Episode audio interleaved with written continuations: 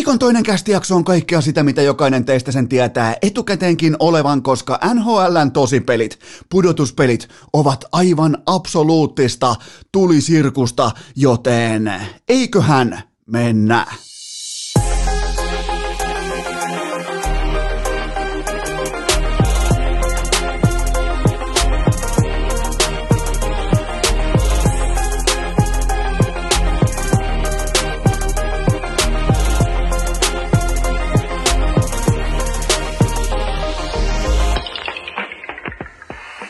Tervetuloa te kaikki mitä rakkahimmat kummikuuntelijat jälleen kerran urheilukästin mukaan on tiistai 18. päivä toukokuuta ja oikein hyvää lyijyttämisen kymmenenvuotispäivää, merkkipäivää, nyt on juhlapäivä, koska tasan kymmenen vuotta sitten, 18. päivä toukokuuta, kaikki Suomen silmää tekevät akateemikot, julkikset, ihan jokainen TV-kasvo, jokainen seiskassa koskaan ollut ihminen totes yhteen ääneen Helsingin kauppatorin jatkoilla, että nyt on todella oleellista päästä keskustelemaan suuren Oulun salolaisen 19-vuotiaan akateemikon, totaalisen Juntti Einarin Mikael Granlundin kanssa. Miettikää sitä hetkeä ja miettikää tätä hetkeä, vaikka MGllä meni viime yönä yksittäinen NHL playoff-matsi vihkoon, niin miettikää minkälaisen mankelin läpi hän tuli tasan kymmenen vuotta sitten,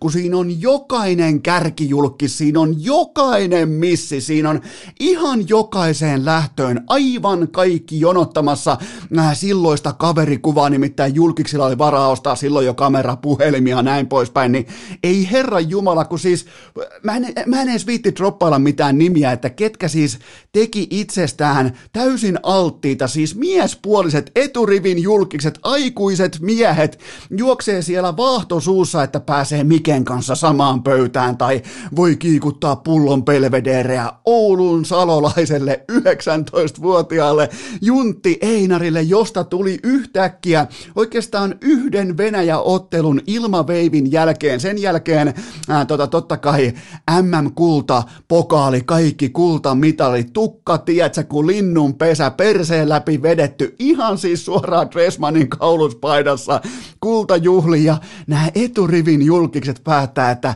nyt on todella tärkeää niin tulla kuvatuksi, tulla nähdyksi, tulla. Se oli tosi hauska hauskaa, kun sitä niin kuin miettii kymmenen vuoden jälkeen. Siinä on niin paljon sisäänleivottua ironiaa, kaikkea sitä niin kuin mistä lyijyttäminen lähtee? Se lähtee siitä, että halutaan tehdä itsensä mahdollisimman tarpeelliseksi sillä, että änke, niin kuin puskemalla pusketaan jonkun, mä toistan vielä, Oulun salolais Juntti Einarin, joka ei osannut bamlaa edes stadi vielä siinä vaiheessa, ei minkään näköistä kosketusta Helsinkin yöelämää, ei mihinkään, ja siitä tuli yhdessä yössä koko Suomen suosituin yksittäinen ihminen ohi Kimi Räikkösten kaikkien. Se oli Mikael Kralund, ja sen jälkeen jälkeen kaikki muut koko Suomessa ja siellä oli joka lähtö julkiksi. Ja siis ihan siis niin, niin polvillaan kuin voi vaan olla yksittäisen 19-vuotiaan maalais tollon kanssa, jolla ei ollut niinku minkäännäköistä kosketusta, tatsia tai hajua siitä, että miten siellä pitäisi olla. Se ties vaan, että miten pelataan kiekkoja. Se ihmetteli ihan selvästi vähän niin kuin jo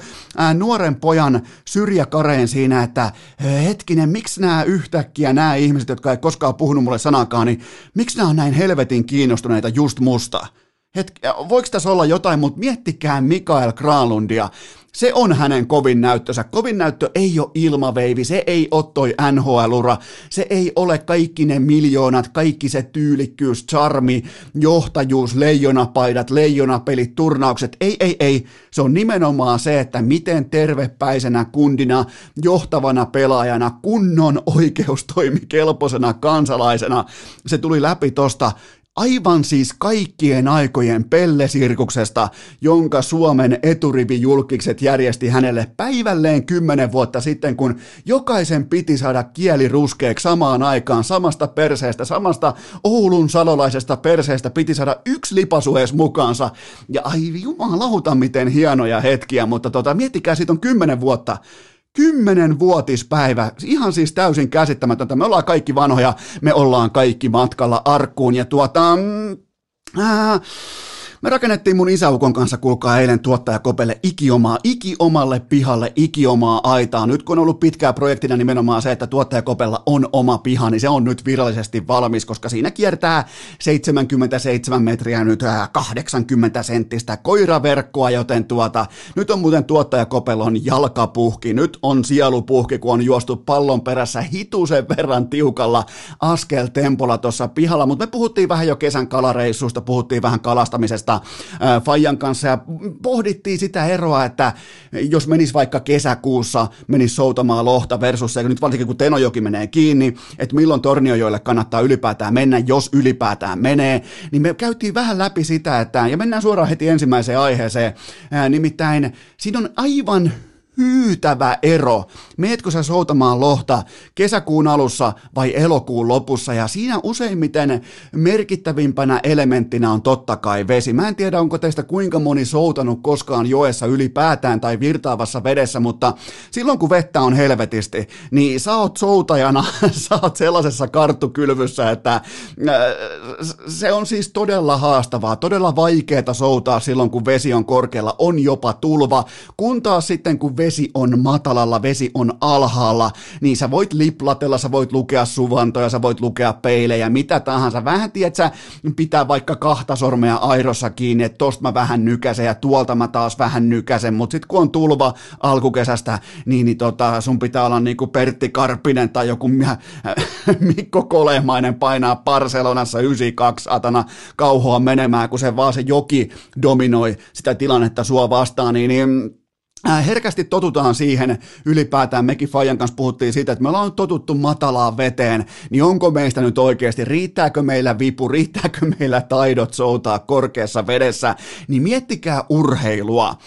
Mehän ollaan nyt totuttu urheiluun suurin piirtein 14 kuukauden mitassa siten, että me ollaan matalan veden urheilufaneja, me ollaan totuttu laimeeseen tunnelmaan, nollatunnelmaan, vähän sinne päin pelattuun urheiluun, ehkä tunteet ei räi räisky, pelaajat ei me ytimeen, pelaajat on äh, tyhjillä jalkapalloareenoilla, ne on tyhjillä koripalloparketeilla, ne on tyhjillä jääkiekkoareenoilla, ne on vähän ehkä hukassa, ne miettii, että niin siis minkä takia tätä tehtiinkään, joo tolloin tulee palkkanauha, se on hyvä motivaattori, se on hyvä syy, mutta kun mennään sinne ihan sinne niinku maskuliiniseen typerään ytimeen jokaisessa lajissa, niin tietty alkukantaisuus, eläimellisyys uupuu urheilusta. Silloin, jos siellä ei ole sitä hornan kattilaa. Silloin, jos siellä on ihan oikeasti se matala vesi, menee vähän liiplutteluksi, menee vähän niin kuin näennäiseksi läsnäolemiseksi. Ja nyt meidät on totutettu tähän. Me ollaan kaikki aivan täysin tottuneita siihen, mitä viimeiseen 14 kuukauteen suurin piirtein urheilu meille on ollut. Sangen rauhallista. Me ollaan tehty vääriä johtopäätöksiä. Miettikää, me ollaan kuviteltu vaikkapa, että jääkiekon SM-liigassa pelattiin laadukasta jääkiekkoa playoffeissa. Ja siitä alkaa yleisön kera NHLn pudotuspelit – missä pelaajat päästää sen eläimen valloilleen. Ja tämä on mun virallisesti ensimmäinen aihe, siis jumalauta mitä jääkiekkoa. Herran Jumala, seitsemän playoff-ottelua nyt pelattu tähän kevääseen. Miettikää, yleisöä halleissa, rokotukset läpi, fanit pääsee purkamaan energiaa, jopa turhautumista, kaikkea sitä, mitä neljä seinää on aiheuttanut. Pelaajat on ottanut, että ne pääsee pelaamaan jollekin muullekin kuin kenties lokolle ja palkkanauhalle. Ne pääsee pelaamaan sille kirkuvalle fanille. Kattokaa tota jääkiekon tasoa. Seitsemän ottelua, pudotuspeli jääkiekkoa ja mä en kehtaa edes sanoa, että mä oon kattonut vaikkapa SM-liikaa, EHTtä. Mä, mä, mä, mä, mä, mä vedän kaiken takaisin. Mä vedän siis, mä teen jättimäisen takaisin vedon. Mä otan koko tuotantoerän mun lauseista kerralla takaisin, koska se mitä me nähtiin nyt täällä Euroopassa, vaikkapa SM-liigassa, me nähtiin vaikkapa EHTllä, me ollaan nähty pitkin kevättä, pitkin talvea, niin enhän mä tunnista sitä edes samaksi lajiksi. Ei, ei siis, ei Herra Jumala, nimittäin mä oon tehnyt ikatyylisesti muistiinpanoja pieneen ja silti niin piskuiseen ruutuvihkoon. Kuunnelkaa, mennään ihan muistiinpano kerrallaan, koska mä haluan pitää nyt sykkeet korkealla, mä haluan nauttia tästä ajasta, koska me nähdään siis aivan totaalisen, absoluuttisen kaunista, mahtavaa, tunnepitoista, merkityksellistä, joku voi sanoa, että typerää kaahotusjääkiekkoa, ja mä rakastan sitä jääkiekkoa. Mä olin jopa unohtanut jo, että mitä mä jääkiekossa oikeasti rakastan. Mulla pääsi unohtumaan 14 kuukauteen matalalla vedellä. Mulle pääsi unohtuu se, että mitä on soutaa korkealla vedellä. Miltä se joki näyttää, miltä se kuulostaa se joki, kun se kuohuu, sieltä tulee sivujoista lisää vettä, saatana, kalat hyppii ja helvetin moi kohina, kaikki tää, koski on tuolla, se uhkaa sua, pakko onnistuu. Niin, niin mä olin jo unohtanut, mä, mä nostan käden pystyyn. Mä nostan ihan suoraan käden pystyyn ensimmäisenä itse, että mä olin unohtanut, mitä on aito tunteella, sydämellä, palleilla, sielulla urheilu. Vaikka se voi olla typerää, se voi olla akateemisesti jotenkin ei-älykkyyden tilassa toimimista, mutta Toi on sitä, mitä mä ostan. Toi on nimenomaan seitsemän matsia. Ihan siis kaikki raketit ilmaa koko ajan. Okei, mennään mun äh, muistiinpanoja läpi. Ensimmäinen asia on se, että on sitten ihan eri asia olla somen takia joku kyltti kädessä äh, pelaajaa hallilla vasti. Sä, sä oot vaikka niinku joku feikki johtava pelaaja, kuten vaikka PK Subban, niin, niin sä voit ottaa jonkun kyltin käteen ja toivottaa jonkun sopimuksen tehneen pelaajan vaikka tervetulleeksi nyt takaisin tähän porukkaan ja näin poispäin. Mun sitten se on aivan toinen asia tulla sen kyltin kanssa sinne hallille, kun Mikko Rantanen tekee 55,5 miljoonaa Colorado Avalancen kanssa pitkän sopimuksen. Sä olet C-rinnassa, sä olet Gabriel Landeskuk. Sä meet se kyltti kädessä toivottamaan muusen takaisin tervetulleeksi. Okei, se on kivaa helppoa. Mäkin osaan pitää kylttiä mutta meiltä kaikilta puuttuu likimain kojones tiputtaa hanskat ensimmäisen vääryyden jälkeen ensimmäisessä tilanteessa jumalauta tämän tähtipelaajan puolesta, Mikko Rantasen puolesta, eli Braden Shen viime yönä taklasi, en voi sanoa, että mitenkään rajulla tavalla rumasti rouhaisten Mikko Rantasta polveen, mutta polvi on pyhä, polvi on aina polvi. Kapteeni Gabriel Landeskuk asetti heti nuotin ja löi Shennin ihan siis kirjaimellisesti lattiaan, ihan siis vastaan sanomattomalla tavalla – jään pintaan. Ja sen jälkeen Braden sen St. Louis Bluesin yksi näistä isoista, pelottavista, pahoista, ää, fyysisestä karvapersen, voitto, jopa niin kuin voisiko sanoa voittamisen kulttuurissa marinoituneista karvapersen jääkiekkoilijoista kadotti ihan täysin oman Äh, nuottivihkonsa. Sen jälkeen kirjasi miinus kolme, kun taas ruotsalaiskapteeni Cody Hau hattutemppu 1 plus 2 ja mitä taistelua. Siis ne, ne kulmakiekot, laidan väliin menemiset, heittäytyminen kiekon perään siinä, kun vastustaja otti vielä maalivahin pois ja äh, Nathan McKinnon laittaa tyhjiä kaikki nää, niin tolleen tulee kapteeni. To, to, tolle, tolle, tolle kapteeni sanoo kaksi asiaa. Eka on se, että nämä pelit on meille merkityksellisiä. Nyt ei olla missään kuplassa, nyt on faneja hallilla, meillä on syy pelata. Mutta ennen kaikkea Landeskuk ilmoitti ihan kylmällä tavalla kaikille sen, että tämä narratiivi, missä St. Louis Blues on jotenkin niinku paha, ilkeä, pelottava, niin siitä hakataan ilmat kirjaimellisesti pihalle heti ekaan erään ja hän myös toimi niin. Ja näittekö muuten, otetaan vielä kylkeä, toi narratiivihan meni välittömästi arkkuun. St. Louis Blues oli siis niinku ihan totaalinen vastaantulija, ei siis ei minkäännäköistä bisnestä olla samassa kaukalossa, mutta näittekö muuten Mikko Rantasen tyhjän maalin, toisessa erässä, saa siihen takatolpalle, yrittää nostaa tyhjään nuottaan Binnington, ihan uskomaton Ana-Ranta-tyyppinen skorpionipatja siihen, mutta sen jälkeen vasta alkoi tapahtuma. Mä haluan, että te nautitte siitä tilanteesta, koska Rane ei tehnyt tyhjään maaliin osumaa, joten hän päätti tyhjentää koko velhon hihan välittömästi heti perään siihen oikeastaan optimaalinen väistetty vastataklaus heti perään ja sen jälkeen potkulauta näytös. Se on vähän kuin hirvi, vaikka jos olette joskus nähnyt, kun vaikka hirvi tai kaurista joku muu vastaava menee sellaisella vaikka lammikon jäällä, missä ei ole hirveästi lunta päällä. Jumalauta, kun nousteen oma hirvi lähti kokeilemaan ekaa kertaa elämässään potkulautaa, niin mulla oli ainakin kotistudiossa, mulla oli aivan poskettoman hauskaa, mutta mä en kuitenkaan halua lopettaa tohon nuottiin, koska mä haluan alleviivata sitä, että Colorado Avalanche tähän saakka tällä korella on kenties ollut vähän liian kaunis voittamaan. Jokainen varmaan ymmärtää, mitä mä tarkoitan. Niin, niin nyt kapteeni Landeskog ilmoitti heti välittömästi, että tuokaa teidän kovin myllyttäjä, mä vedän sitä lättyä. Ja se myös teki sen. Toki siihen oli syynä se, että hän taklas Rane Raunon poikaa polvella, mutta joka tapauksessa aivan helvetin kova saapuminen näihin playereihin ja lopputulos puhuu puolestaan. Siis ihan täys ylimarssi ja tämä ottelu henkisesti, tämä ottelusarja, se on jo ohi. Toinen poiminta löytyykin sitten Carolinan suunnalta, eli ihan mennään tuonne Raleihin, missä muun muassa vaikka Ville Touru aikoinaan joutui yöpymään hostellissa, motellissa, vaikka on miljardiluokan sanoman, tiedätkö, ykköskynä tykki NHLstä, niin laitettiin silti 20 dollaria per yö motelliin, mutta kuitenkin Carolina Hurricanes on eri asia, tässäkin tullaan eri asioihin siihen, että on ihan eri asia, että käyttää jotain kuivia hashtageja tai yrittää saada jonkinnäköistä lumivyöryä aikaa siitä, että että me ollaan somessa hyviä. Nehän käyttää siis hashtagia take warning, ottakaa niin kuin varoitus vastaan. Että me, me varoitetaan teitä etukäteen, niin olkaa hyvä ja ottakaa se varoitus vastaan, koska täältä tullaan. Ja nyt ei tarvitse käyttää hashtageja. Nyt ei tarvitse käyttää hashtageja. Ensinnäkin siellä on täyshäkki. Siellä on täyshäkki katsomassa kotijoukkueen huippujääkiekkoa. Siellä sai ilmoittaa virallisesti 12 000 katsojaa, mutta mä, mä koolaan bullshitin. Mä, mä, koolaan, mä koolaan ihan täysin bullshitin tähän kohtaan, koska se halli näytti olevan aivan täynnä. Se oli siis ihan uskomaton tunnelma. Ja miettikää, se myrskyvaroitus pohjautuu siihen, että ykkössentteri koko joukkueen paras ja tärkein pelaaja, Sebastian Aho, 0 plus 0 on 0 ja silti aivan täysin hävytön ylimarssi isänniltä.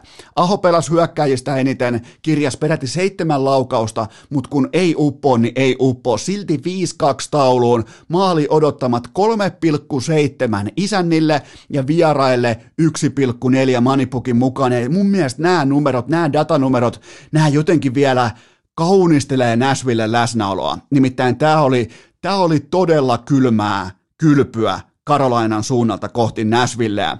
Ja oikeastaan Predatorsilla ei ollut mitään asiaa samaan kaukoloon, pois lukien Philip Forsbergin viikset, jotka on kannattaa käydä katsomassa se, tota, jos sä leikkaat tuommoiset viikset, niin sun on pakko myös toimittaa, niin kuin myös Forsberg heti ottelun alussa toimitti, teki todella todella kauniin maalin, mutta se maalikaan ei tehnyt riittävästi oikeutta noille aivan täysin niinku, jopa niin kuin sakkokirjauksen arvoisille, ehkä jopa niin kuin DDR pornon henkisille ja DDR-pornoa kunnioittaville viiksille. Mutta sitä mä ihmettelen, että minkä takia, tämä on suomalais, totta kai me katsotaan aina niin kuin suomalaislasien läpi näitä tapahtumia NHL aika pitkältikin, mä teen sitä paljon, niin kuin asiaan kuuluu, mutta tota, miten ihmeessä Nashville päävalmentaja John Hines jätti Eeli Tolvasen poppareille? Mä luulin aluksi, että tämä on vähän niin kuin vitsi, mutta kun tulee inboxiin viestejä, että hei Tolvanen vetää joku niin kuin höpö höpö, oranssinkeltainen paita päällä reeneissä, että ei ole, niin kuin, ei ole, ei ole valkoisissa eikä mustissa, että mitä tämä homma on ja näin poispäin, niin, niin mä ajattelin, että okei, nyt vitsaillaan nyt niinku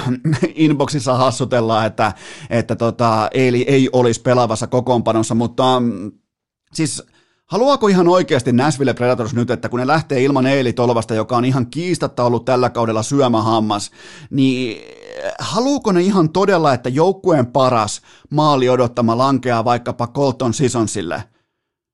Se on se mun kysymys, niin kuin se lankesi viime yönä. Haluatko ne ihan oikeasti, kun Colton Sisons kantaa sitä maalin teollista niin kuin, suurta katiskaa tai suurta kanoottia selässään, kun ne lähtee joelle. Mä, mä en välttämättä haluaisi, että se asia toimii niin päin.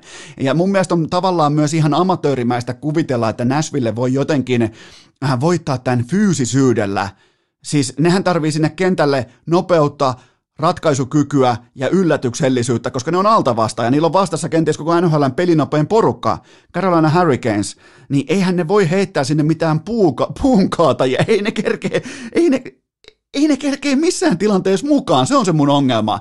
Joten tota, sinne siis tarvitaan nimenomaan tolvasen viakkautta, nopeutta, ennen kaikkea sitä äh, äh, niin ylivoimauhkaa sillä ää, tota, epäortodoksisella ei-one-timer puolella kentän vasemmalla kaistalla. Se on, se on se, mitä tuo nyt kaivataan, ja se niinku, Tolvasen puute tavallaan tuli heti julki. Se tuli heti ilmi, että, että sieltä puuttuu sellaista tiettyä. Enkä mä väitä, että Eili Tolvanen tekee tonne sateen, mutta puunkaatajilla ja niin kuin tällaisella rotevalla presensellä tota pelinopeutta vastaan, niin tämä on nopeasti 4-0 tämä ottelusarja. Nimittäin Carolina Hurricanes oli aivan täysin ylivoimainen. Okei, ihan loppuun tähän viimeiseen segmenttiin vielä yleisesti jääkiekon vaatimustasosta. Mä haluan puhua siitä ihan pikaisesti, koska mm, Nythän me ollaan soudettu siis matalassa vedessä. Me ollaan katsottu paljon SM-liigaa, me ollaan katsottu paljon EHT, vähän junnukisoja ja näin poispäin. Ei yleisöä, ei tunnetta, ja mä en tule enää, mä vielä kerran alleviivaan sitä, että mä en tule koskaan väheksymään fanien läsnäoloa urheilussa tästä eteenpäin. Mä en tuu ikinä päästämään suustani lausetta, että pelaajat on pelaajia, ne on ammattilaisia, niiden pitää pystyä pelaamaan, oli hallissa yleisöä tai ei. Mä en tuu tota lausetta koskaan enää uudestaan sanomaan, mutta tuota, öö, puhutaan vähän tästä fyysisen jääkiekon vaatimustasosta, koska öö, kaikkihan näki lööpeistä, että Leo Komarovi 14 taklausta Game 1 Pittsburgh Penguinsia vastaan mahtavassa jatkoaikaottelussa ja, ja se muuten vaikuttaa nyt Leksan osalta voimakkaasti siltä, että kohde on lukittu ja kohde on tarkoitus saada tuntemaan kipua ja sen jälkeen, jälkeen kivun kautta pelkoa. Se on tällä hetkellä Komarovin tehtävä ja 14 kertaa sai vietyä tämän tehtävän ainakin niin kuin välimaaliin saakka, mikä on ihan mieletön suoritus hattua kouraan konkari hyökkäille, mutta mun mielestä Suomen jääkiekkopäättäjillä – just nyt, just tänä tiistai-aamuna, heillä on peräti seitsemän VHS-kasitellista, niin on jääkiekkoa tallennettavana. Ottakaa vaikka Äh, kopioikaa, nauhoittakaa vaikka vanhalla videokameralla VHS-muotoon näitä matseja, jotta voitte katsoa siellä lämpimässä ofiisissa, että mitä olikaan oikeasti jääkiekko. Kattokaa tota pelaamista ja tulkaa kertomaan Eno Eskolle tai vaikka Ikalle, että mihin kohtaa te laitatte tota jääkiekkoa. Nyt on seitsemän playoff-matsia pelattu, niin kertokaa liiton herrat, että mihin kohtaa te laitatte näissä tapahtumissa vaikkapa ää, puukuulatreenin tai joogasession. Kertokaa, näyttäkää kun sieltä tulee Lea Komarovi, sieltä tulee tota Leo Komarovi 14 kertaa suoraa sua grilliin, suoraa sua tota, hammassuojaan, niin kerro, että missä kohtaa sä lähdet veivaa puukulan treenillä, jumalauta kokonaiskatiska päässä, häkki päässä, akvaario päässä, saatana, jättimäisessä kaukalossa lentokentällä ja siihen vähän joukasessiota päälle. Niin tota, toivottavasti nyt katsotaan näitä pelejä. Se on, toi pelaamisen laatu, tempo, vaatimustaso, fyysinen vaade, niin toivottavasti se herättää niitä ihmisiä, jotka päättää asioista. Eihän näitä meidän poikakultia voi päättää. Siis sehän on, sehän on ihmisoikeusrikkomus kohta lähettää näitä suomalaisia poikakultia tonne pelaamaan näiden Tom Wilsoneiden ja kumppaneiden kanssa, Kom- Komarovien kanssa.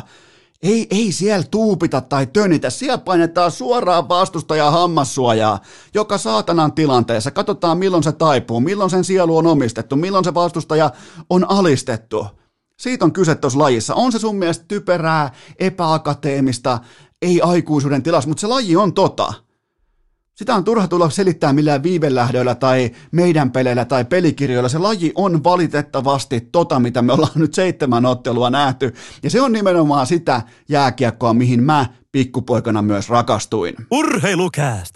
Tällä rahalla sai nyt tämmösen. Tähän välikköön mulla on teille huippunopea kahupallinen tiedote, jonka tarjoaa Puhdistamo eli puhdistamo.fi. Voitte heti mennä osoitteeseen puhdistamo.fi ja löytää sieltä EAAn tabletit, kyllä vain. Jos ei sulle maistu pulveri, jos ei sulle maistu tämä juotava muoto nimenomaan EAAssa, niin nyt on tulossa myös nieltäviä tabletteja, eli ihan sama kuin vaikka magnesiumin kanssa, niin se ah, ihan kylmästi ei muuta kuin gramman tabletti, tämä on ihan täysin uniikki tuote, tätä ei ole yhdelläkään toisella kilpailijalla, joten ensi viikosta alkaen Team Aamupaska ei muuta kuin kiltisti kauppoihin, voit vaikka mennä kauppaan, voit totta kai mennä myös osoitteeseen osoitteeseen puhdistamo.fi ihan miten päin tahansa, koska jos ei sussa ole riittävästi kevään pelaajaa juoda näitä tuotteita, kuten vaikkapa kreipillä höystettyä maastopyöräilijän lonkeroa, niin tota, me sitten tableteilla. Mä, mä en sano, että se on väärä päätös, koska teistä aika moni sen tulee myös tekemään, mutta mä aion taistella vielä Vadelman maulla, mä aion taistella vielä maastopyörälonkerolla, mutta kyllä mun täytyy myöntää, että äh, kyllä mäkin varmaan niin kuin jossain vaiheessa siirryn tabletteihin, ja ne on nyt tulossa. Ne tulee ihan kaikkiin kauppoihin, eli EAAssa kyse on siitä, että siinä on kahdeksaa tärkeintä aminohappoa mukana. Mitä aminohappo tekee? Se lukee sun kroppaa, se käyttää sen hyväksi siellä, missä on puutostiloja, oli puutostila sitten likimain, mikä tahansa, suolisto, kaikki tää, niin se on siinä, joten Team Aamupaska kiittää jälleen kerran, koska on uusia tuotteita tulossa, joten muistakaa EAA, uusi puhdistamon upo uusi tuote, täysin uniikki tuote, täysin luonnonmukainen tuote. Mukana ei mitään ylimääräistä, ei mitään kemiallista, pelkästään luonnosta louhittua materiaalia tablettimuodossa, grammanen tabletti, joten ne on kaupoissa ensi viikosta lukien. Kattokaa vaikka, kattokaa vaikka Juuse Sarosta. Hyvä, Juuse Saros on nimittäin puhdistamon tota, puhdistamon pro-urheilija, niin mä voisin melkein kuvitella, että viime yön Karolainan myllytyksen jälkeen Sadokselle saattaa maistua yksi tai kaksi tai jopa kolme tablettia tuollaisen mankelin suorituksen jälkeen. Siellä on Sarosta, siellä on koko Havun e-urheilujoukkue, siellä on ää, Eero Markkanen, Eero Markkanen, herra Jumala suoraan Kaliforniasta, Eero Markkanen löytyy ti- tiimistä, paljon muitakin, Emil Ruusuvuori, joten tota, jos, jos ne luottaa puhdistamaan, puhdistamoon, niin kyllähän kuulkaa nyt rakkaat kummikuntelijat myös Team Aamupaska luottaa puhdistamoon, joten muistakaa EAAn tabletit ensi viikosta lukien kaupoissa tai sitten osoitteesta puhdistamo.fi. Tähän kylkee myös erittäin nopea K18-tuoteinformaatio. Sen tarjoaa tuttuun tapaan Coolbet. NHLssä jatkuvia markkinatoppeja. Siellä on kertoimet voimakkaasti tankattu ja Coolbet haluaa kiittää sen kaikkia asiakkaita vahvasta kaudesta sillä, että nyt sitten tankataan kertoimia, annetaan jatkuvia markkinatoppeja, haastetaan pelaajia olemaan älykkäitä, olemaan fiksuja, laittamaan rahat oikeaan siis taloudellisesti oikean hevosen puolesta. Etsikää etua, etsikää valueta, älkää ostako samaa maitopurkkia kalliimmalla hinnalla jostain muuta, kun se on tarjolla paremmalla hinnalla, tismalleen sama tuote sitten jostain toisaalta. Se on ihan ensimmäinen asia, mikä pitää ymmärtää, kun lähtee harjoittamaan, vaikka edes harrastamaan vedonlyöntiä.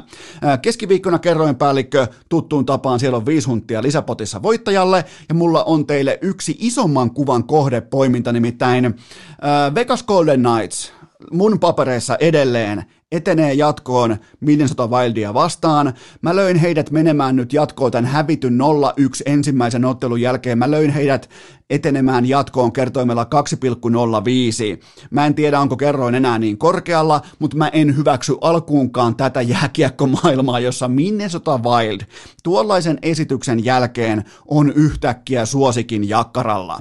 Nimittäin Vegasilla meni maalintekopaikoissa, öö, no mennään siihen kohta, mitä kaikkea siellä tapahtukaan, mutta tota, sanotaan nyt vaikka näin, että että tämä ei tule toistumaan. Tällainen ottelun kuva ei tule toistumaan, joten tota, ja muuten shoutout sille, joka otti ensin, mitä se otti se vedonlyöjä? Se oli laittanut kolme eri tulosta liuskalle.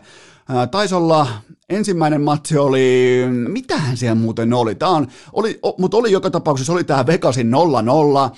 Sitten taisi olla Pittsburgh ja Islanders oli 3-3 ja viimeinen tulos olisi ollut Tampa vastaan, korjaan Florida vastaan Tampa 4-4, niin se sitten päättyikin siihen Braden Pointin käsittämättömään läpiajoon, siis käsittämättömään tuomari sekä pelaaja aivopieruun viimeisellä, ihan viimeisillä hetkillä, niin sillä meni 32 ja puolen tuhannen kerroin ohi suun siinä tilanteessa, mutta kuitenkin shoutout sille, siinä on nimittäin pikkusen nähty numeroita, tai niinku, numeroita etukäteen siinä kyseisellä liuskalla, joka on siis osana niinku tällaista harrastevedonlyöntikulttuuria, ja siinä pitää tietää, että sillä tyylillä ei varmasti voita pitkässä juoksussa, mutta ainakin sai aikamoiset vipat varmaan, ja ikimuistoisen tarinan, mutta ihan vakavasti puhuen, niin mun mielestä mun papereissa, mun vaatimattomassa ruutuvihkosessa Vegas Golden Knights on edelleen selkeä ennakkosuosikki menemään jatkoon Minnesotaa vastaan, joten toi mun kerroin 2,05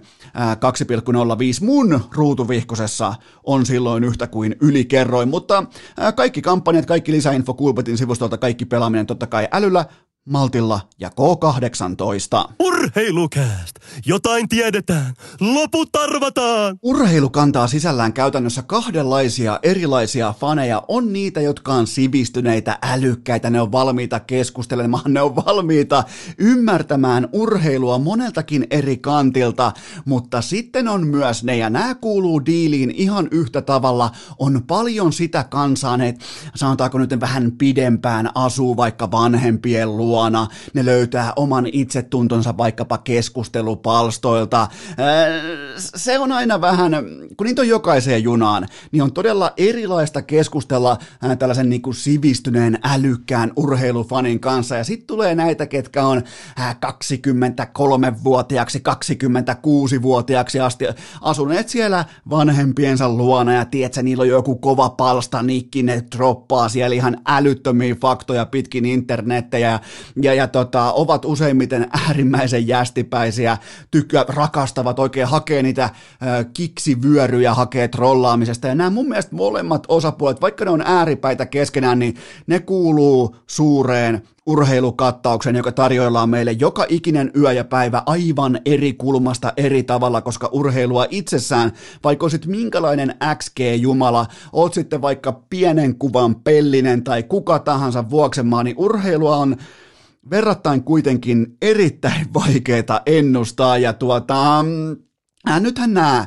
nythän nämä jälkimmäiset, eli ne, jotka on asunut pitkään siellä 25-vuotiaaksi asti omien vanhempiensa luona ja ne itkee Twitterissä kaikille josta, jotain asiaa, ja kun niillä on siellä yhteensä 73 seuraajaa, niin tota, nythän suuri porun aihe on näillä jälkimmäisellä epäsivistyneillä urheilufaneilla on totta kai se, että Tampa Bay Lightning tekee tuhmasti, eli Tampa Bay Lightning on hustlannut salarikäppiä, on ollut todella, todella älykäs, sivistynyt, fiksu, fiksu on nähnyt seuraavan mutkan taakse sellaisella jättimäisellä talousperiskoopilla etupellosta tietää, mitä on tulossa.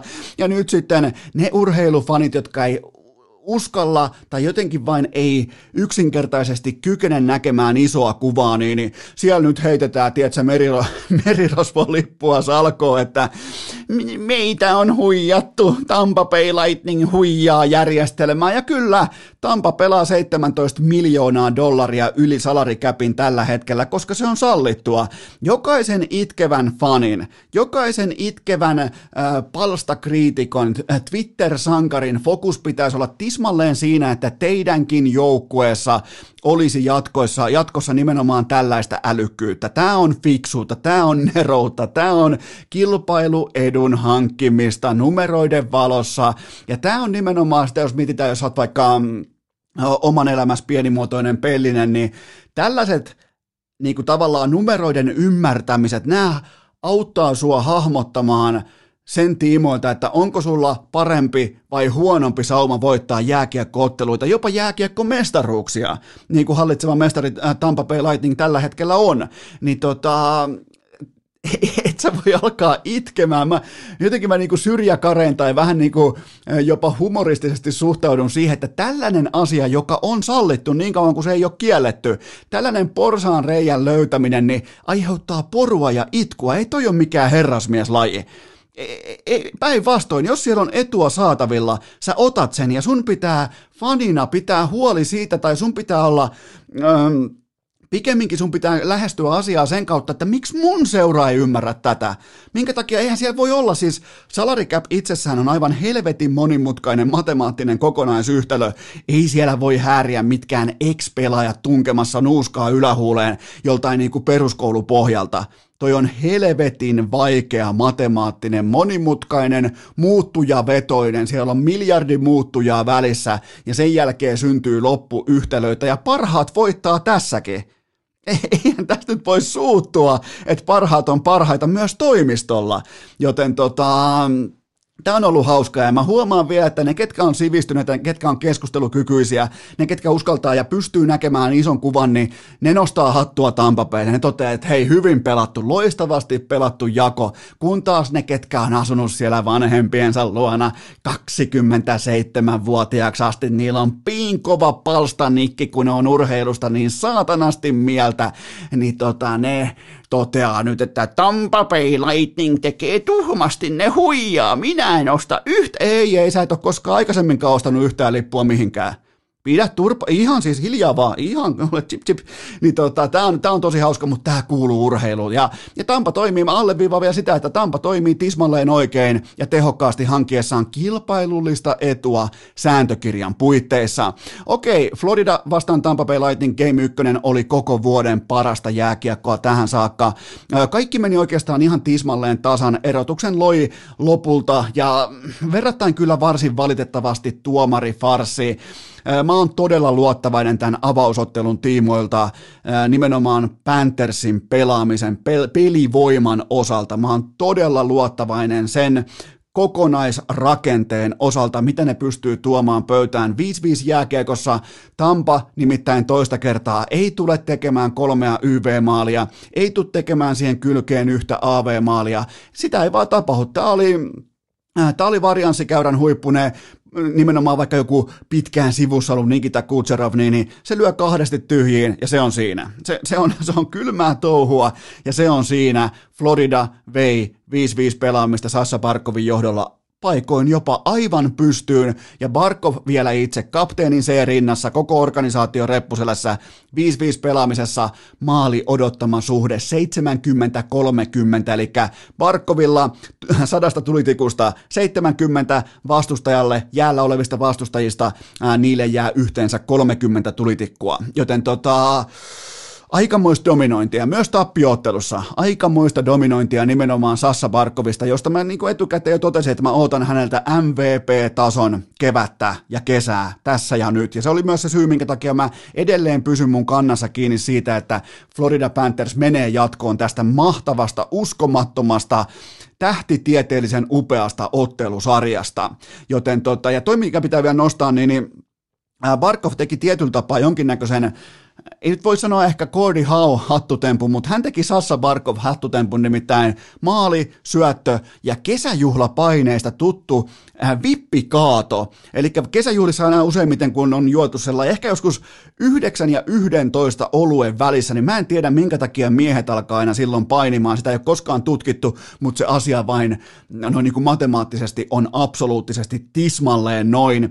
Niin siinähän paini menee useimmiten niin, että toinen vähän niin kuin hyppää toisen selkään selkää tai sai sellaisen, sellaisen näennäisen yläposition, niin se alempi, se vähän vahvempi, se vähän rotevampi kaveri tekee vippikaadon. Eli siirtää sen koko ruhon helvettiin päältään siten, että laittaa sen nukkumaan siihen, siihen nurmialustalle tuollaisesta ehkä puolentoista metrin korkeudesta, joten Parkovilta nähtiin myös tällainen kesäjuhlapainien oikeastaan lopetus finish him-tyyppinen Mortal Kombat ää, tota, vippikaato, mutta Äh, pakko vielä sanoa toi, että Sam Bennettin pelikielto on ihan totaalinen vitsi niin kuin on koko NHLn kurinpitolaitos. Nyt me ollaan siinä tilanteessa, missä jokaista ratkaisua, jokaista päätöstä, jokaista linjanvetoa pitää erikseen kyseenalaistaa, koska ne ei saanut silloin sitä kaikista selkeintä tapausta Tom Wilsonin loppukauden pelikieltoa tai edes mitä muuta jumalauta tahansa kuin viiden tuhannen dollarin parkkisakkoa, niin tota, olisi tullut mitä muuta tahansa, niin nyt jokainen päätös, jokainen linjanveto pitää erikseen kyseenalaistaa, kun tulee selkään tuuppaisu, ratkaisu. Ja, ja mit, e, eihän nyt jumalauta voi, okei, siinä mentiin päin laitaan, no mitä sitten? ei, ei tosta vaan voi tulla pelikieltoa, ei tossa pelitempossa, ei tossa taklaustempossa, kun painetaan sata taklausta per matsi ja koko ajan mennään, et sä voi olla numerot kentälle päin Tampapeen pelaajana. Sekään, siis joku vastuu siinäkin pitää olla, ennen kaikkea ymmärtäen tämän playoff-pelaamisen vaateen, tempon ja se, mikä on tavallaan yhteisesti sovittua siinä vaiheessa, kun aletaan pelaamaan silmä silmästä ja hammas hampaasta sitä typerää, eläimellistä, alkukantaista jääkiekkoa, niin et sä voi pyöriä numerot kentälle päin noissa laitatilanteissa. Ota taklaus vastaan, voita tilanne niin kuin vaikka Mikko Rantanen, etsi maalintekopaikkaa ja, ja voita ottelu, voita tilanne, voita erä, voita, mutta kun ei, niin tota, nämä on, Mua, mua vituttaa aivan helvetisti tämmöiset pelikielot, millä on oikeasti myös vaikutusta ottelusarjoihin. Nämä on, nämä on absoluuttisesti, kun nämä ei kieli sitä, kun peli, pelikielon sinällään pitäisi löytää jonkinnäköinen laskeutumisalusta siitä, että mitä se itse ottelu edustaa. Ja tämä oli ihan normaali laitakahina tilanne, joten tota, en mä tiedä, joku George Paros, niin miten se voi olla vieläkin tuolla duunissa? Jokainen päätös herättää hymähtelyä, tekee sen sitten paros tai kuka tahansa tai mitä tahansa tapahtuu, niin ihan pelkkää hymähtelyä ja silmien pyörittelyä ja ja silloin kun puhutaan miljardibisneksestä, niin silmien pyörittely ei ole koskaan hyvä asia. No oikeastaan tähän sopivasti päästäänkin sitten Tom Wilsonin ja Capitals Boston ottelusarjaan ja mä annan teille takuun. Boston Bruins menee jatkoon se on, se on mulle ihan selvä kuin pläkki, se on ihan kristallin kirkas asia. Mä en kerännyt teille jakson, koska se ottelu oli jo viime yönä. Mä olisin tässäkin tapauksessa sanonut ihan tismalleen samat asiat kuin Las Vegasista. Eli kerroinkin muuten oli tismalleen sama 2,05 sille, että Boston menee vielä tästä jatkoon. Äh, ihan sama kukaan maalissa. Mutta jos siellä on nyt sitten Craig Anderson, niin huh huh, jos ei Boston ota loppumatseista, jopa viippiä puolestaan. Okei, okay, Andersonilla iso määrä torjuntoja, kiva juttu, mutta se ei voi pelata itseään. Tällaisia tilanteita ei vaan voi tapahtua, missä maalivahti pelaa itseään ihan totaalisesti ulos sieltä omalta alueeltaan. Ja, ja tota, mä oon nähnyt viime vuosina jopa niinku parempaa sijoittumista Champoni kuskeilta ja kumppaneilta. Joten tota, Tämä sarja on nyt aika kliinisesti yksi yksi tasan, molemmat jatkoaikamatseja, mutta kyllä on erityispainoa mun mielestä ansaittua antaa nyt tästä kakkosottelusta Charlie McAvoylle, puolustaja, raitin puolustaja Bostonissa, oikeastaan ainoa mitat täyttävä. No on siellä muitakin niinku laatupakkeja, mutta voidaan puhua jopa tähtipakista, niin viime yönä 27 minuuttia jäällä, ottelu päättyy heille 4-3. Hän kirjaa itse plus neljä viisi taklausta ja viisi laukausta, joten voidaan puhua tällainen niin kuin, äh, voisiko sanoa jopa niin kuin kiikariosaston äh, monsterimatsi äh, Charlie McAvoylta. Todella, todella kova suoritus. Ja, mutta mulla, on Bostonissa vielä pakko sanoa se, että tota, mua edelleen hiertää päävalmentaja Bruce Cassidyn tällainen niin kuin nuori Suomi, jopa niin kuin nuori Boston, nuori Massachusetts ää, äh, tyyppinen peluutus. Siis miksi ihmeessä hän ei peluuta? Niin oli käytännössä selkäseinää vasten viime yönä monin paikoin. Ne oli jopa tappiota siinä matsissa, niin, niin minkä takia selkäseinää vasten sitä kärkeä ei, ei, ei niinku, peluute, peluuttamalla peluuteta väkisin selkeämmin kuumaksi. Se on ollut mulle Käsidin tiimoilta pitkään mysteeri, että miksi näin ei toimita. Joku vaikka David Pasternak alle 17 minuuttia kentällä, kun Washingtonilla sauma ottaa ainakin matemaattisesti hyvä, ettei mitähän se on, se on muistaakseni 84 prosenttia, jos kotietu voittaa molemmat kotiottelunsa.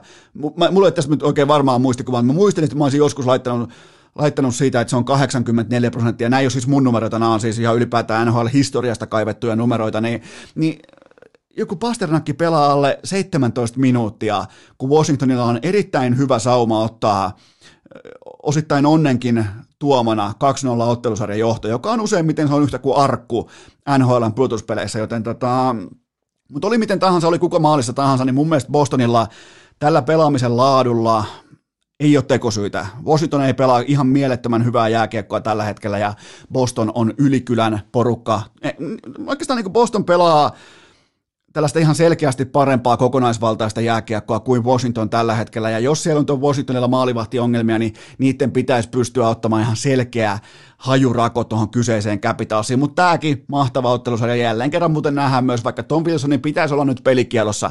Sen ei pitäisi olla, se pitäisi olla Hannibal Lecterin sellaisessa selkälevyllä tuoda siihen niin kuin ehkä kotikatsomoakin, sellaisella, mikä se on, nokkakärryllä tuo paikalle, naamamaski, kaikki, purusuojat ja muut, mutta tota, onhan toi Tom Wilson tuo kaukolossa ihan helvetin merkityksellinen pelaaja tuolle Capitalsille, joten tota, paljon on ristiriitoja, paljon on tunteita, pidetään pieni tauko ja mennään eteenpäin. Hei Lukast! Isoäidin kellarinörttien Excel-taulukko asialla jo vuodesta 2018. Tähän välikköön mulla on teille huippunopea kahupallinen tiedote, jonka tarjoaa Dick Johnson. Nimittäin normaalisti mä totean, että Turku ulos, mutta nyt Turku sisään. Kuunnelkaa Turun seudulla tarkasti, koska tämä on mun mielestä Dick Johnsonilta jopa hyvin kyseenalainen kampanja, mutta päivämäärään 31. toukokuuta saakka.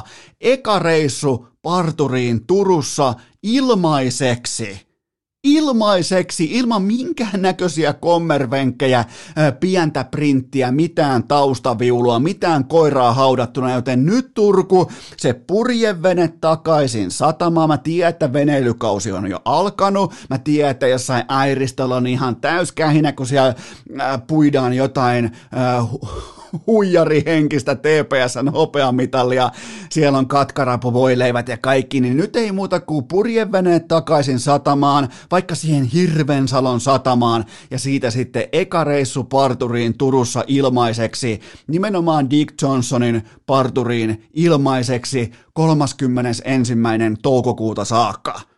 Tämä on mun, tässä ei ole mitään kommervenkkejä, tässä ei ole niin mitään koiraa haudattuna. Tämä kannattaa, Turu, joten nyt Turku, laittakaa sanaa liikkeelle. Turku hereille. Turku ei ulos, vaan Turku sisään. Nyt kerrankin, miettikää, Turku saa respektiä kerrankin urheilukästissä, joten menkää hakemaan tämä homma haltuun. Tämä löytyy Dick Johnsonin kotisivulta, eli osoitteesta dick.fi, tai sitten vaikka meikäläisen Instagramista tänään ja huomenna. Ja tämä löytyy myös jaksoesittelystä, tämä suora linkki, joten nyt Turku hereillä, menkää laittaa Fleda kuntoon, niin pääsette, tiedätkö, sitten veneilykausi täydessä vireessä loppuu vasta lokakuussa, kellä ei ole kiire Turkuhalli, ei mitään, niin kunnon tukalla pääsee, tiedätkö, uusi purkkari, siinä uudet purjehduskengätkin ja katkarapuvoileivät ja sellainen paita, missä on sinisiä ja mm, tota, valkoisia raitoja, niin, niin kyllä kelpaa Turku, menkää osoitteeseen dig.fi.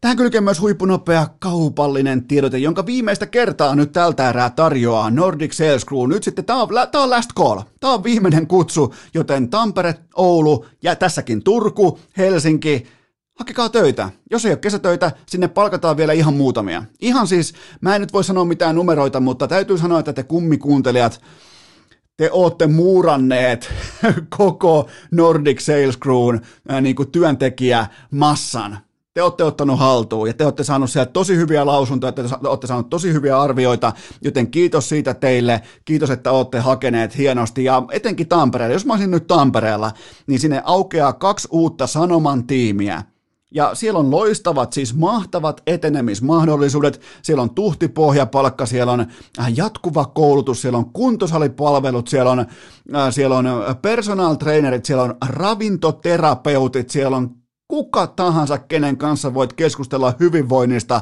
oikeastaan koska tahansa, koska Nordic Sales Crewn yksi tärkeimmistä arvoista on työhyvinvointi, koska vain sen kautta voi syntyä hyviä tuloksia sitten siellä kentällä, niin kuin jokainen varmasti ymmärtää, joten tämä on last call. Tämä on Nordic, äh, Tämä on NSC viimeinen mainoslotti nyt tähän kevääseen, joten toimikaa, te olette toiminut hienosti. Jos oot puntaroinut, heittänyt kolikkoa ilmaa ja oot hävinnyt sen kolikon heito jossain jonkun muun työpaikan kanssa tai jotain vastaavaa, niin tässä on nyt sulle ja näitä paikkoja on ihan vain muutama enää tarjolla. Joten menkää Nordic Sales Crew, hakekaa, se on siinä. Meikäläisen IGstä löytyy suora linkki, menkää siitä hakemaan, tai sitten vaikka jaksoesittely Spotifysta. Siitä vaan klikkiä sisään ja tämä oli tässä. Tämä on, tämä on ollut mahtava kampanja ja on hienoa, että te olette ottanut Nordic Sales Crewn.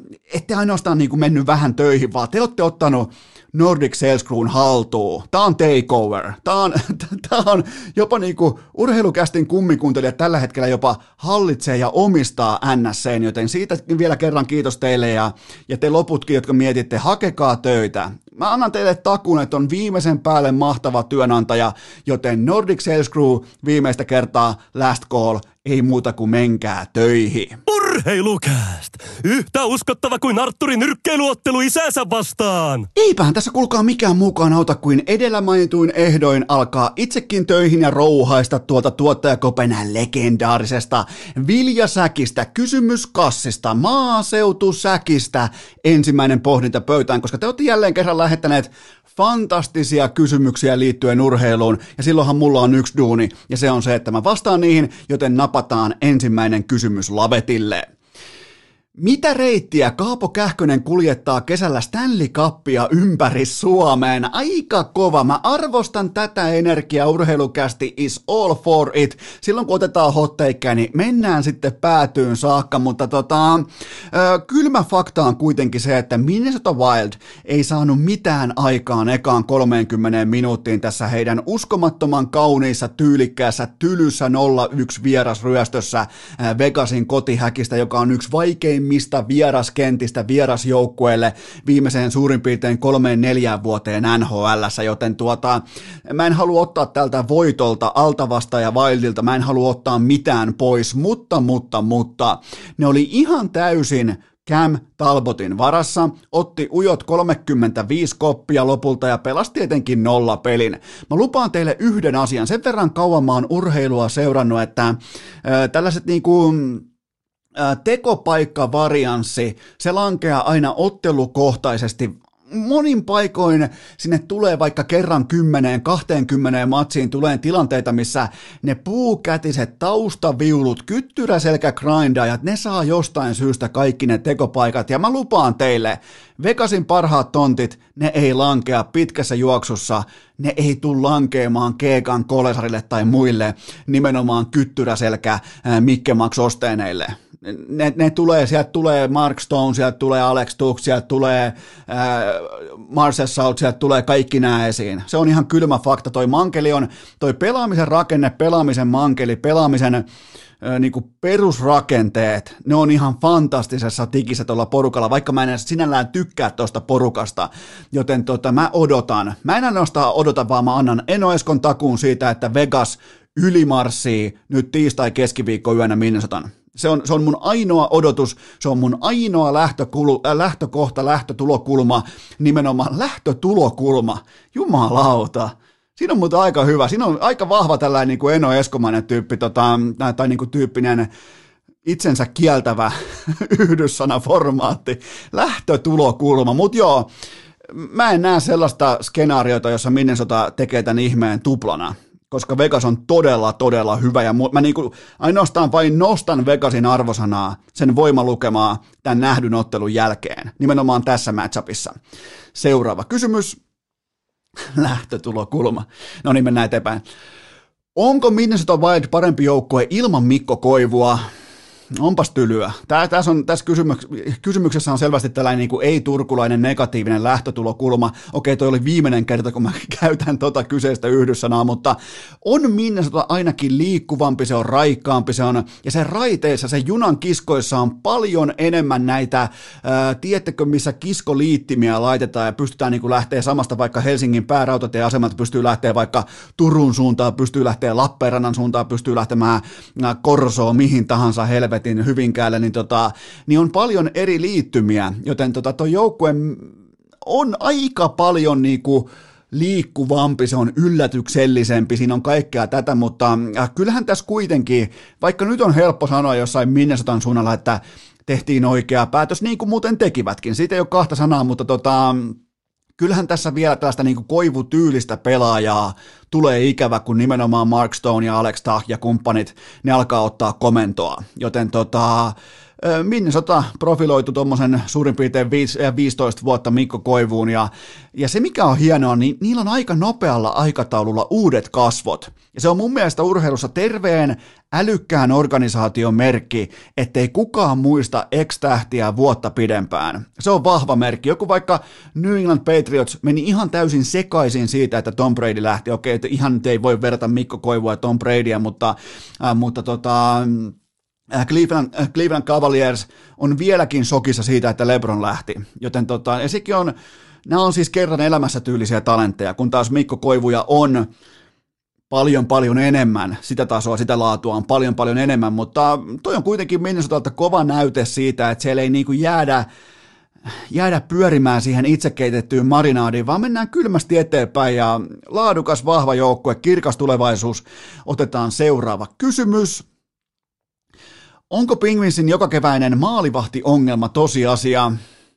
No on siis ihan selvää, että Tristan Cherry petti omansa avausottelussa. Ihan siis täysin selvä asia ja mun mielestä sitä on ihan turha kaunistella, koska Veskarilla on lopulta vain yksi duuni. Se on ihan sama, jos mä tuun vaikka podcastina tänne urheilukästin piskuiseen matalan budjetin vaatekomeroon keskellä maaseutua ja mä en puhu mitään. Niin silloinhan te olette tietenkin kuuntelijana, te olette pettyneitä. Te ette ole silloin, saanut, te ette ole silloin saaneet sitä tuotetta, minkä takia te painoitte playtä.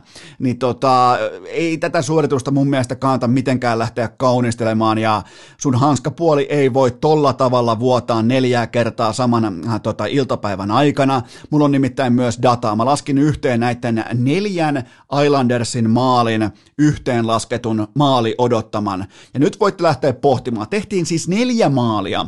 Saat vähän aikaa, saat ihan lyhyesti kelloaikaa tota, pohtia sitä, että paljon oli maali odottama. Noin, kolme, kaksi, yksi, nolla. Hyvä, sä oot nyt pohtinut. Hyvä, hyvä, hyvä, hyvä. Se maali odottama näistä neljästä osumasta oli yhteensä 0,14. Mä toistan, 0,14. Miettikää 0,14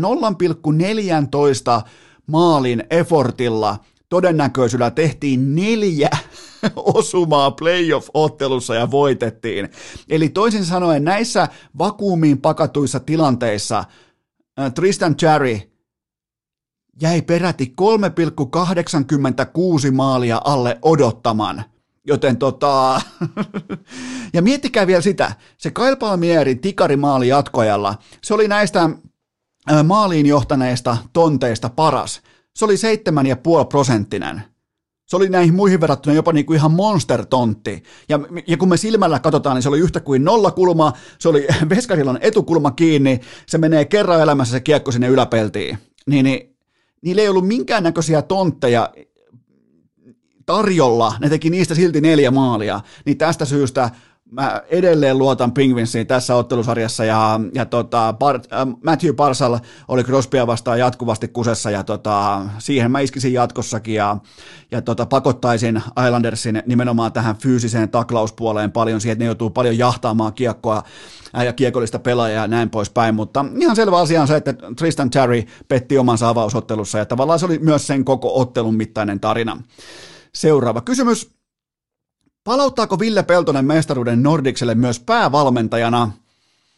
No, katos vaan. Tämä onkin, vaihettiin näköjään, mulla olisi ollut vielä vaikka mitä miele, mielessä NHL, mutta varmaan, varmaan pitää säästää NHL-aiheita nyt tuonne sitten myös tota loppuviikkoon, mutta ää, IFK, urheilujohtaja Topias Salmelainen otti komennon vuonna 2017. Ensin Salmelaisen johdolla IFK oli ujosti kyselevä nössö, ei tulosta. Sen jälkeen HIFK oli tiukkakatseinen hiihtojuntti, ei tulosta. Ja nyt IFK on aitostadilainen ja siellä on aikuinen talossa johtamassa jättimäisen budjetin organisaatiota. Niin miettikää näin kauan siinä meni, että GM neljässä vuodessa saa tärkeimmän palkkauksensa kohdalleen. Neljä vuotta saat harjoitella. Eten se, jos sä meet johonkin hiekkalaatikollekin, tiedät sun uusi hieno puku päällä, niin eihän sulla neljää vuotta voi mennä, että sä teet sen sun ensimmäisen onnistuneen hiekkakakun. Mutta Topias Salmelaisella meni. Joten tota, tämä oli ainoa oikea valinta, tämä oli pitkään jo tekeillä, ja tämä avioliitto johtaa myös mestaruuteen seuraavan kolmen vuoden aikana. Tässä on nyt kaikki palikat kohdallaan. Tuolla organisaatiolla on rahaa, keskellä ontuvaa SM-liikaa, niillä on huippuluokan uskottava aito IFK-lainen, IFK on IDtä, IFK verta, oikein niin kuin elävä ja hengittävä Ville Peltonen päävalmentajana, ja niillä on erittäin vahva pelaajamateriaali lähteä jo ilman se ensimmäisiä niin kuin mittavia hankintojakaan ensi kauteen, joten tota, tämä johtaa mestaruuteen, ei kahta sanaa. Seuraava kysymys. Minkä koko luokan haku Pekka Virta oli Saipalta? No Saipan kaikkien aikojen kovin hankinta ja vielä kolmeksi vuodeksi kertalaakilla. Ja miettikääpä nyt miten vaivatonta vaikka jollain äh, ex-superkapteeni, ex-organisaation kasvot Ville Koholla, kun hän myy Saipaa vaikka yrityskumppaneille. Miettikää miten vaivatonta, miten jotenkin niin kuin, millä energialla Ville Kohon myyntipaketit on pakattu tästä eteenpäin. Ja kun se pääsee myymään nyt tätä keltamustaa tarinaa pitkin Etelä-Karjalaa, niin Onhan toi fantastinen tilanne. Pekka Virralla on edelleen kultamitali kaulassa, kiistaton voittaja, arvostettu johtaja, kovaluonteinen pomo, tullut läpi helvetin tänä keväänä aina voittajaksi saakka, 27 täyttä vuorokautta teho-osastolla, sen jälkeen letkut nenässä, oma happipullo selässä.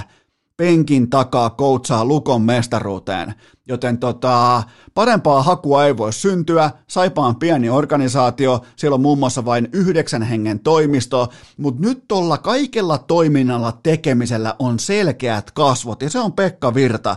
Joten Täällä palattiin voimakkaasti uskottavan päävalmentajan aikaan, ja mä en voi siis enempää onnitella Saipaa. Tää on ihan kaikki kaikessa. Tää on siis, vaikka ne tuu voittaa mestaruutta, niin toi joukkue on omassa yhteisössään aivan absoluuttisen relevantti seuraavat kolme vuotta. Siellä on kumppanit takana, siellä on tarina takana, siellä on fanit takana, siellä on yhteisö takana, siellä on koululaiset takana, siellä on jumalalta eläkeläiset takana – sen kautta tämä etenee tämä homma. Ei voi muuta kuin hattuun nostaa ja, ja tämäkin oli pitkään tiedossa, mutta, mutta vielä niin kuin jotenkin nyt tämä ajoitus ja kaikki, miten tämä meni lapaa, niin, niin se on hyviä asioita tapahtuu, kun tekee paljon, tekee paljon, tekee enemmän töitä kuin kilpailijansa ja Saipas on tehty paljon töitä, ehkä suunta on välillä puuttunut ja nyt taas selkeä, siellä on niin selkeä otteinen laivan kapteeni ruorissa kiinni, että tässä ei ole mitään epäselvää, Saipa is back. Seuraava kysymys. Ylen asiantuntija ehdotti, että Lauri Markkasen tulisi harkita jopa paluuta Eurooppaan. Voitko antaa kemiallisen kaavan tuotteista, joita Ylellä poltellaan työajalla? Ja muistakaa muuten vielä se, että Ylellä poltellaan nimenomaan meidän rahoilla näitä kemiallisia tuotteita, mutta tota, eli me ollaan tavallaan nyt sitten tässä tapauksessa me me lukijat, me veronmaksajat, me ollaan diilereitä, miettikää se myös näin päin, eikä on meilläkin vastuuta.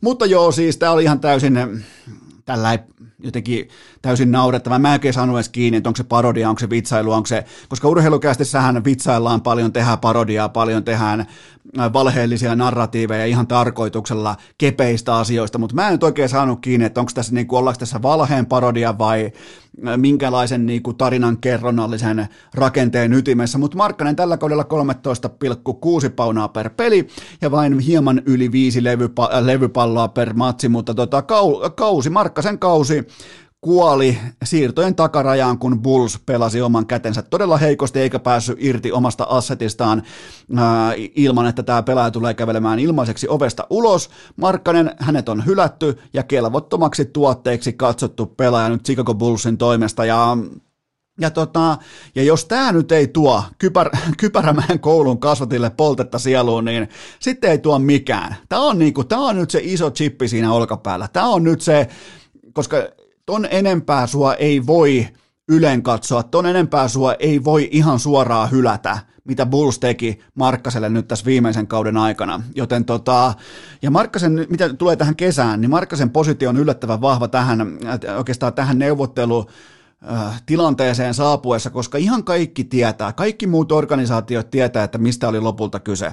Chicago Bulls yritti ensin totta kai tankata Markkasen pelaamista, jotta äh, siitä saisi paremman hintalapun, sen jälkeen ne kusee itse oman trade-ikkunansa ja sen jälkeen tankista päästetään kaikki pensat lattia ja todetaan, että tuote on kelvoton. Ja aika moni organisaatio toteaa, että tuote on aika helvetin kelvollinen tuohon sarjaan, koska alkukaudesta niin kauan kuin kaikki oli ihan ok, kaikki oli hyvin, pelaaja oli kunnossa, kunnossa ja näin poispäin. Se oli suurin piirtein 20 ja 10 pelaaja. Ja ainoa red flag, minkä mä keksin Markkasesta on se, että et vieläkään ei ole täyttä varmuutta siitä, että pysyykö hän äh, kunnossa pitkiä äh, 82 ottelun kausia. Se on se kysymys. Taidot tiedetään, pituus tiedetään, heittovalikoima tiedetään, kaikki tämä tietää. Me tietää, että omassa, omalla, omassa kenttäpäädyssä ei pysty pysäyttämään vastusta. Nyt me, me voidaan se sanoa, me tietää se. Neljä kautta, neljä kautta on otontaa, me tietää, että hän ei pysäytä vastustajaa, mutta ei myöskään vastustaja ihan hirveän usein pysäytä häntä silloin, kun se on oikein roitettu ja näin poispäin. Joten mä povaan Markkaselle todella vahvaa neuvottelukesää. Ja siis tämä Eurooppa-homma, tämä oli jonkinnäköinen niin kuin vitsi, mitä ainakaan mä en tajunnut, mutta se johtuu lukijasta siinä, koska me ollaan itse rahoitettu Yle, joten meidän pitää ymmärtää paremmin. Seuraava kysymys.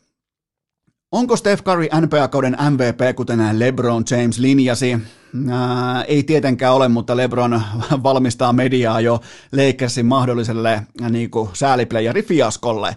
Eihän tässä ole mistään muusta kyse. Joten tota, LeBron tekee tätä aina, että se alkaa kehittää narratiiveja, se alkaa kehittää niin kuin, tarinoita sen ympärille, että minkä takia hänellä itsellä saattaisi mennä vihkoon nyt tämä kyseinen kevät, ja on tehnyt sitä paljon aiemminkin, ja, ja tämä oli vain yksi tällainen sivu Lebronin tekosyykirjassa, josta hän itsekin, muistakaa aina se, että Lebron lukee kirjoista vain avaussivun, niin se, se on ihan uskomaton, siis tämä perustuu siihen, että sillä on joskus aina tällaisia niin kuin kirjan luku, niin kuin viettäjä, se lukee vaikka kummisetää tai jotain, niin se lukee aina kun se saapuu hallille, tai se on autossa, tai se on bussissa, niin se lukee sitä sivua numero yksi aina, ikuisesti LeBron James.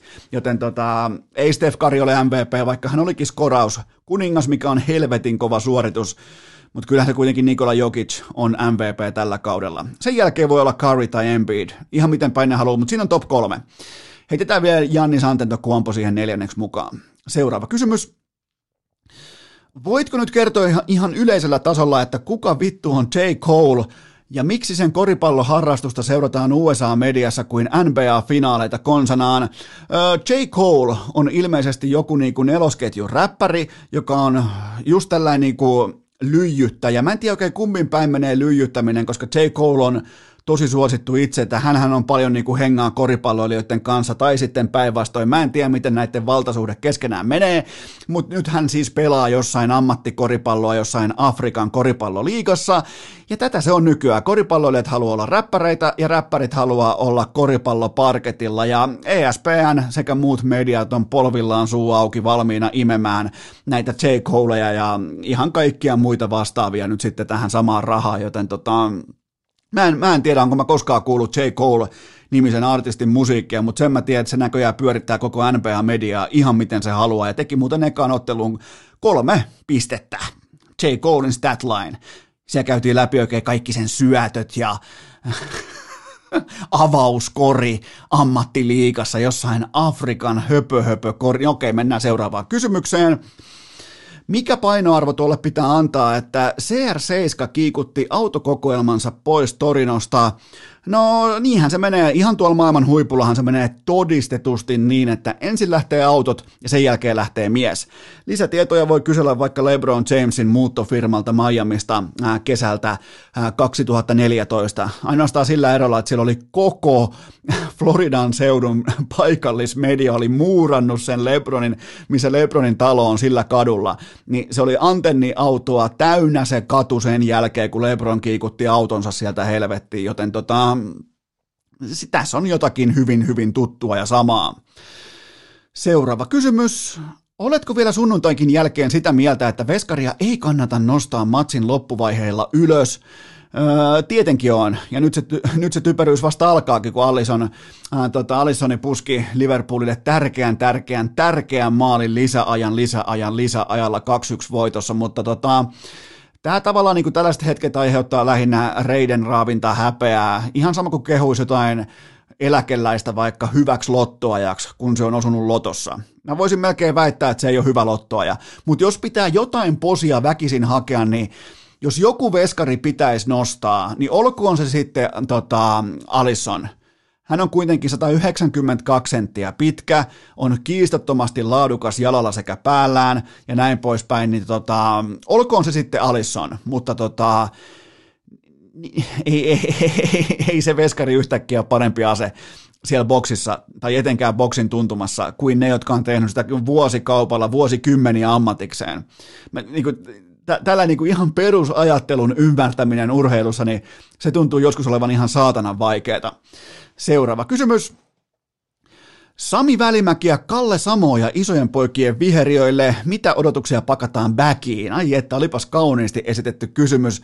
Urheilukäst arvostaa tällaisia sanaletkautuksia, mutta tuota, no hetihän tuli selväksi, että Sami Välimäellä on uusi kello. Hän kaivoi välittömästi 50 tonnin kellonsa esiin ja nappasi siitä ihan kylmästi, vaan niinku alfa-ottein nappas kuvan kellostaan PGA-tuurin äh, saapumispäivänä, joten kyllähän siinä varmaan niinku kaikki kaikki kavahtaa Välimäen läsnäoloa välittömästi. Samoja vastausta odotellaan edelleen. En tiedä, mikä on sitten hänen kellopolitiikkansa tähän kyseiseen turnaukseen, josta mä en tiedä yhtään mitään, mä en tiedä missä tämä pelataan, mä en tiedä, mutta se on pakko nykypäivän tällaisena niin kuin itsekin nurmikkoharrastajana, en haluaisi mitenkään präkäillä, mutta menen kohta ostamaan elämäni ensimmäisen ruohon leikkurin, niin tota, Öö, pakko arvostaa, että kuinka hyvältä näyttää nuo kentät ja ne nurmialueet, joten tota, tällaisena niin kuin piskuisena nurmikkoharrastajana, niin ehdottomasti toi turnaus pelialusta menee jatkoon, ja se on sitten, mitähän muuten Välimäki tekee ton kellon kanssa, Uskaltaa, uskaltaako golfissa jättää kellon pukkariin peli, pelaako se muuten kello kädessä? Eihän se voi pelata tuo satanan kaappi, se tulee, kokonainen käki tulee ton kokoisesta kellosta 50 tonnin tiuvusta, tulee kokonainen käki laulamaan tasatunneittain, niin, niin ei se kyllä voi olla pukkari, ei se kädessä voi olla ainakaan, jättääkö ne pukkariin, onko golfissa pukkarit? en tiedä yhtään. Tai sitten siellä kaikilla on jo, siellä kaikilla on jo pari tollasta kädessä, joten kukaan ei halua varastaa keltään toiselta 50 tonnin kelloa. Mutta siinä oli myös PGA Tourin Championshipin turnausennakko. Hyvä. Seuraava kysymys. Miten kuvailisit Bitcoinin romahdusta urheilutermein? No Bitcoin on vähän kuin äh, kärjessä köröttelevä Valtteri Bottas niin kauan kuin Lewis Hamilton ilmestyy samalle rata-alueelle. Eli Elon Musk on nyt sitten Lewis Hamilton ja Elon Muskin näköjään pelkkä läsnäolo, yksittäinen twiitti. Eli mä jopa niin kuin totean, että Bitcoin on soft. Se ei ole riittävän kova pitämään omaa positiotaan maailman huipulla, joten toisin sanoen Bitcoin ansaitseekin romahtaa, jos se ei jumalauta yhtä Elon Muskin twiittiä kestä.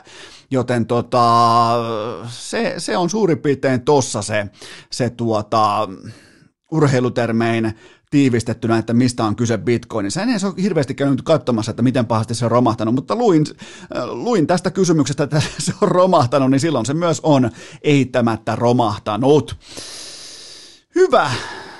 Onko meillä vielä jotain muuta? Oh hei, meillä on, meillä on supernopea, meillä on äärimmäisen nopea tarpeeton top 5, ja mä muuten oikeastaan ilman taukoa, kyllä vain, ilman taukoa mä ladon teille erittäin tarpeettoman top 5 listauksen, koska tämä on kenties kaikkien aikojen tarpeettomin urheilukästin top 5 listaus. Nämä on nimittäin urheilusta tarttuneita erikoisia ja typeriä arkisia manovereja. Niitä on mulla paljon, niitä on varmasti sulla paljon, jos oot harrastanut mitään lajia koskaan, joten tässä toimii inspiraationa Ville Niemisen pokaalin nostelukoulutus sunnuntai-iltana ää, tota, Viaplayn studiossa. Tässä on inspiraationa nimenomaan Ville Coach Nieminen, joka muuten saa asiantuntija pinsinsä takaisin eeppisen sunnuntai-illan esityksen jälkeen, koska mä oon valmis läpikatsomaan tämän äh, tota, Toronto Maple Leafs Stanley Cup mestaruusvalinnan, koska oli niin dynaamista toimintaa studiossa, joten mä en enää välitä, että hän valitsi AHL-joukkueen voittamaan NHLn mestaruuden, mutta nyt kuitenkin tarpeeton top 5 listaus siitä, eli urheilusta tarttuneet erikoiset ja typerät arkiset manoverit. Hyvä, siellä viisi. Kenkien tomuttelu jollain mailalla, kepillä, risulla, millä tahansa, jos on vaikka mökkipelit tai jotain, ylipäätään on kengän pohjassa, tuntee olevan jotain, niin se on jännä juttu, että sitä pohjaa alkaa kopsia samalla tavalla kuin sen tekee vaikka joku Rafael Nadal tai Roger Federer. Vähän niin kuin tästä oikeata jalkaa vaikka kääntää tähän sivustalle, sen jälkeen kaksi napautusta, vasemmalle kengälle sama homma toiselta puolelta, niin se on sellainen, mikä on jäänyt aikoinaan tuli katsottua paljon tennistä varmaan joku parikymmentä vuotta sitten, niin, niin se on sellainen, mikä kantaa edelleen. On sitten mikä tahansa keppi tai halko tai maila tai tikku kädessä, niin, niin kyllä niitä kenkiä pitää pari kertaa kopauttaa. Ja toinen on totta kai se, että, että tota, kengin, kengän pohja, pohjien sipasu, mitä vaikka, vaikkapa lentopalloilijat, sählynpelaajat, koripalloilijat tietää, niin, niin se on myös jännä juttu, mikä on jäänyt mieleen. Ken, vähän niin kuin se ei varmaan kauhean hygienistä, mutta silti tekee joskus silloin tällöin mieli vähän niin kuin, varsinkin jos harrastaa jotain sisälajia, niin ei muuta kuin kengän pohjaa vähän jotain omaa sylkeä tai jotain vastaavaa, niin, niin toi ken, kenkäpohja fetissi, se, se kantaa voimakkaasti juurensa tuolta äh, niin kuin omakohtaiselta harrastusuralta. Siellä neljä. Vaikka linja-auto on aivan täysin tyhjä, ihan tyhjä, aamu kuusi vaikka, menen duuniin aikoinaan, niin tota, mä menen aina samalle paikalle istumaan, millä mä istuin silloin, kun mä pelasin jääkiekkoa tai jalkapalloa. Joten mä menen aina sinne tokavikaan penkkiriviin äh, peräänpäin katsoen oikean käden puolelle istumaan aina, ikuisesti, samalle paikalle, tokavika penkkirivi, niin tota, Se on kyllä jännä juttu. Onko jollain muilla muuten tällaisia samoja outoja, täysin selittämättömiä, typeriä, arkisia manovereja? Kertokaa muuten inboxiin, jos on. Sitten siellä kolme. Tämä on mielenkiintoinen, mutta tota, Lumikökkäreen kuljettaminen pitkin katuja. Mä en voi selittää. Sulla on vaikka joku, tota, sulla on totta kai kengät jalassa, sulla on mikä tahansa, millä niitä voi potkia, niitä voi kuljettaa, niitä voi siirrellä. Ja tämä on ihan täysin typerää, mutta mä ainakin potkin useimmiten itseni edessä. Vähän lumikökkäret, että tiedät, ottaa yhden harhautuksen, joku vaikka Ryan Giggs harhautus siihen ja ehkä joku pikku syöttö itselleen eteen näin poispäin, niin, niin lumikökkäre, mä en tiedä mistä se johtuu, mutta niitä tulee pelottavan usein edelleen potkittua itsensä edellä, jos kukaan ei näe. Ja vaikka joku vähän joskus näkisikin, niin sekään ei myöskään haittaa.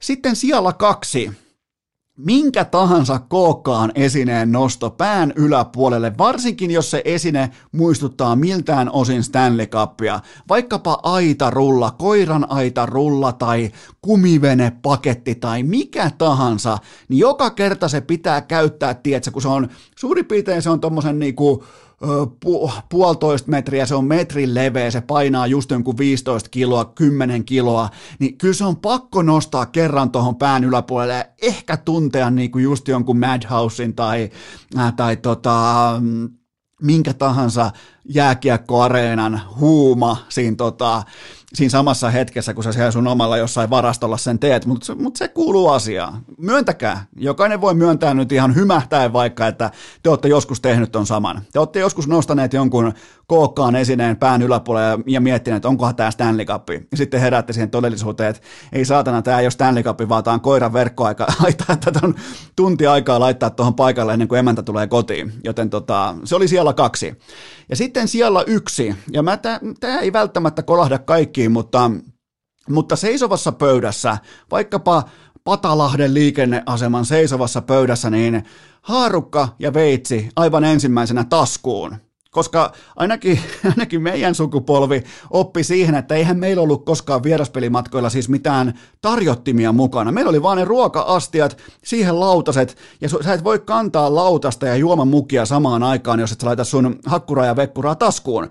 Joten tota, joskus on kaverit ihmetellyt, kun ollaan vaikka roadtripillä tai jossain, niin, niin ihmetellyt, että hei Esko, laitat sä just noin tota, noi haaruko ja veitsen tonne sun taskuun? Sitten mä, sit mä tajun siinä, että okei, tuli muuten laitettua, että sitten alkaa selittelemään, että niin, tässä on kato tällä juttu tällä. Niin se johtuu siitä, että vasemmassa kädessä lautanen, oikeassa kädessä kaksi ää, tota, muovimukillista juotavaa, ja sun kädet on niin täynnä, että sinne ei mahdu mitenkään hakkuraa ja vekkuraa ää, tota, mukaan, joten ne menee tietenkin siinä tapauksessa taskuun, ja tästä syystä edelleen, edelleen myös aikuisena ja edelleen ää, tietynlaisena niin kuin seisovien pöytien salafanaatikkona mä toimin edelleen samoin tavoin, joten ne menee edelleen taskuun. Onko teillä jotain vastaavia? Laittakaa inboxiin tulemaan, jos on ihan mitä tahansa tällaisia arjen outoja urheilusta äh, perintyneitä manovereja. Laittakaa tulemaan inboxiin, mutta nyt tehdään kuitenkin kollektiivisesti sellainen juttu, että torstaina jatkuu.